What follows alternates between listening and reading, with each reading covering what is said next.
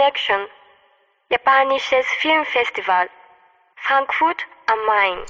So, hallo liebe Leute, wir machen weiter mit den äh, Nippon Connection Nachbetrachtungen und äh, nach beim letzten Mal und beim drittletzten Mal ziemlich rumeiern musste, weil ich äh, so schwer zu besprechende Filme hatte, wird es heute deutlich einfacher. Heute ist natürlich auch ein bisschen abstrus, weil ich hier ein bisschen die, äh, die Besprechungen so hintereinander wegrotze, wie ähm, ein, ein Gatling-Gewehr oder so, keine Ahnung. Nein, ich äh, mache hier jetzt schon ein paar am Stück und ich werde auch noch ein paar am Stück äh, hinterher machen. Ich muss auch mal zwischendurch was trinken.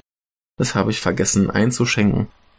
Ja, aber es wird äh, einfacher heute, jetzt. Ähm, und zwar geht es um den Film äh, Miwa Nishikawa. Nee, Miwa Nishikawa ist die, äh, ist die äh, Regisseurin. Ich habe mich hier äh, dreist äh, versprochen. Ähm, es geht um Nagai Iwake.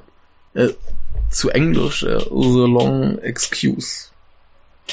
Und ähm, es ist ein, ein äh, Familiendrama, das äh, zum Glück nicht ganz so dramatisch ist. Äh, Miwa Nishikawa ist äh, äh der, äh, die äh, Regisseurin und ähm, sie ist äh, ja, ich sehe gerade, ihr Debütfilm wurde äh, von Hirokazu Eda produziert, der hieß äh, Wild Berries.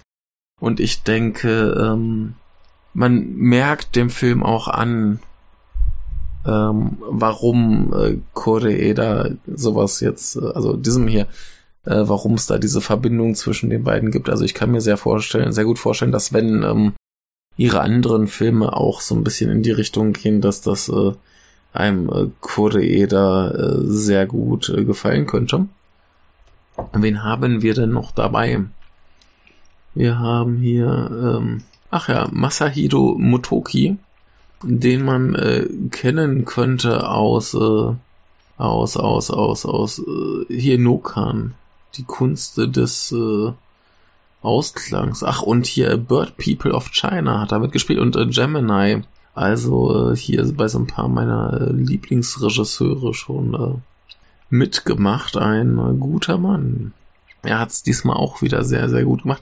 Wir sehen auch relativ kurz, äh, Eri Fukatsu, die, ähm, wenn ich mich jetzt nicht irre, auch die äh, Hauptrolle in Her Love Boys ähm, Bathwater vielleicht äh, übernahm. Ich muss mal nachgucken. Ich habe irgendwie so im Gedächtnis, dass sie das war und irgendwo habe ich sie, glaube ich, auf der Nippon Connection ähm, da auch noch äh, gesehen. Jetzt muss ich das aber mal ko kontrollieren. Ach nee, ich habe sie da verwechselt mit äh, Rie Mia, äh, Miyazawa. Aber sie ist auf jeden Fall eine dieser Schauspielerinnen, die man ähm, irgendwie überall sieht. Ich äh, sehe hier auch gerade Journey to the Shore hat sie die äh, Hauptrolle gespielt. Äh, Im Villain, den wir auch irgendwann mal besprochen haben, hat sie mitgespielt. In Parasite hat sie mitgespielt. Sie macht ähm, auf jeden Fall ziemlich viel. Hier hat sie aber eine relativ äh, relativ äh, kleine Rolle ähm, der Rest scheint mir aber etwas äh, unbekanntere Darsteller zu sein, ist aber auch gerade nicht äh, so wichtig. Ähm, wie kommt es, dass die gute, die gute Frau, ach so, wir haben übrigens noch einen Menschen namens äh, Pistol Takehara. Äh, ich habe so die Vermutung, dass es vielleicht ein, ein Komiker sein könnte aber der Name sagt mir ehrlich gesagt äh, gar nichts. Der hat auch noch nicht viele Filme gemacht, äh, fünf an der Zahl. Ähm, okay. Also hier heißt es äh, Schauspieler und äh, Komponist. Naja, ein kurioser Name für einen äh, Komponisten, aber warum nicht? Äh, aber gut, warum hat jetzt Frau Eri Fukatsu so eine kleine Rolle? Ähm, das liegt daran, dass äh, die Figur, die sie spielt, relativ früh im Film stirbt, denn das ist so die Prämisse des Films. Zwei Frauen fahren äh, mit dem Bus irgendwie, machen sie eine Reise. Und dieser Bus verunglückt und beide Frauen sterben. Und äh, unser Protagonist, mhm. unser Protagonist ist ein ähm, erfolgreicher Schriftsteller, äh, charakterlich ein ziemliches Arschloch. Also während ähm, seine Frau da im Bus verunglückt und stirbt, äh, hat er Sex mit einer anderen und ähm, ihm sind auch ansonsten Menschen relativ egal und er macht dann irgendwie so eine relativ peinlich, also er macht relativ peinliche Auftritte in den Medien, ähm, wo er auch mehr Spott erntet. Äh, seine letzten Bücher waren auch alle wohl relativ seelenloser äh, Blödsinn. Also er ist so ein, so ein ja, einfach ein Arschloch. Also äh, Ehe läuft auch nicht mehr so richtig. Und ach, das ist ein, ein furchtbarer Mensch. Und ähm, der andere Ehemann, der äh, Freundin seiner verstorbenen Frau, ist eigentlich so das äh, krasse Gegenteil. Er ist äh, LKW-Fahrer, ähm, geistig jetzt nicht die große Leuchte. Und äh, aber er ist ein, ein sehr äh, emotionaler, liebevoller Mensch, äh, hat zwei Kinder, ein jung und ein äh, jüngeres Mädchen. Und ja, er ist auch so ein bisschen verzweifelt, wie er das jetzt hinkriegen soll mit Arbeit und den Kindern und so weiter.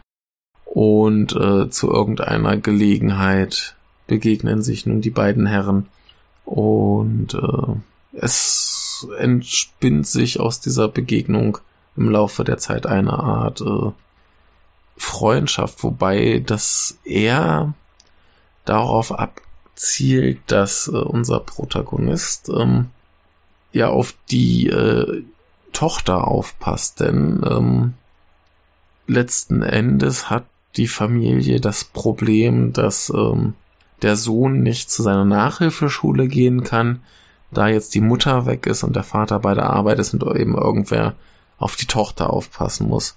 Und so bietet sich jetzt quasi dieser bösartige äh, Schriftsteller an, dass er eben auf die kleine Tochter aufpasst und dann, wenn der Junge von der Schule kommt, holt er den halt irgendwie spät abends ähm, vom Bus ab und äh, sorgt dafür, dass die Kinder was zu essen haben und also Sachen und so äh, ja lernt halt der Protagonist, was es heißt, ähm, sich um andere Menschen zu kümmern, sich äh, für die auch zu interessieren, äh, nicht immer nur an seinen äh, Penis zu denken.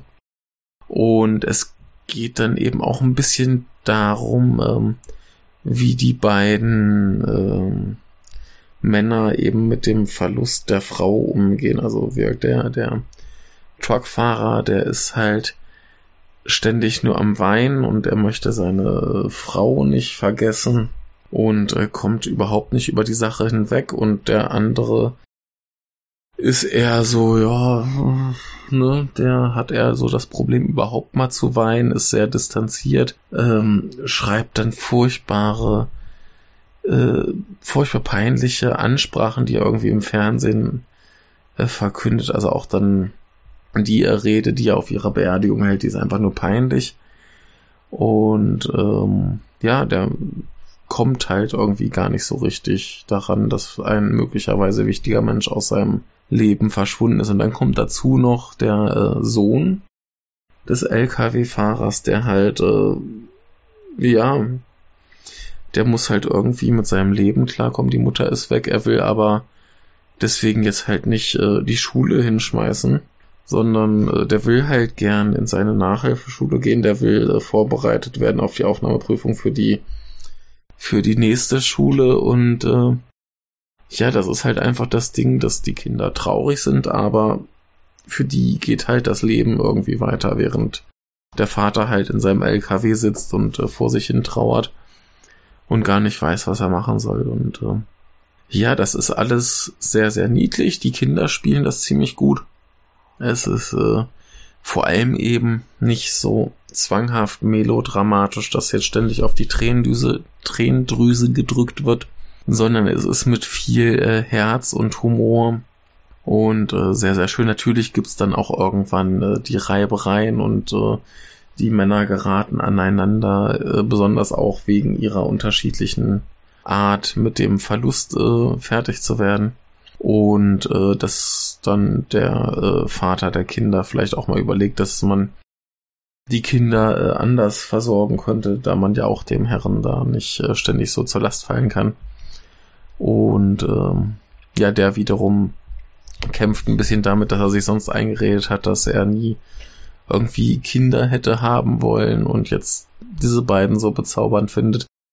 Gleichzeitig dann nach und nach immer deutlicher wahrnimmt, was für ein furchtbarer Mensch er selber eigentlich ist. Und äh, ja, das kollabiert alles so ein bisschen und äh, muss ja sein. Und findet aber irgendwann natürlich ein schönes Ende. Und ähm, ja, so schrecklich viel gibt's zu dem Film eigentlich gar nicht zu sagen. Es ist ein relativ mainstreamiger, äh, professionell gemachter, guter Film, der gleichermaßen äh, das Herz berührt und äh, unterhält.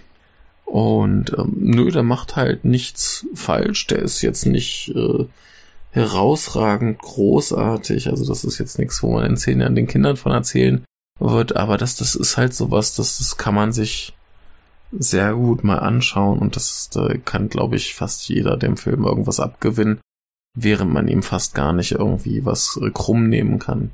Und äh, ja, es ist halt ein bisschen so Mainstream-Unterhaltung, äh, aber äh, sehr gute. Und deswegen würde ich an diesen Film äh, ruhig jedem äh, ans Herz legen. Es ist ein äh, sehr guter, sehr schöner, unterhaltsamer Film. Und ähm, sonst gibt's da auch gar nichts zu sagen. Deswegen höre ich jetzt hier auf.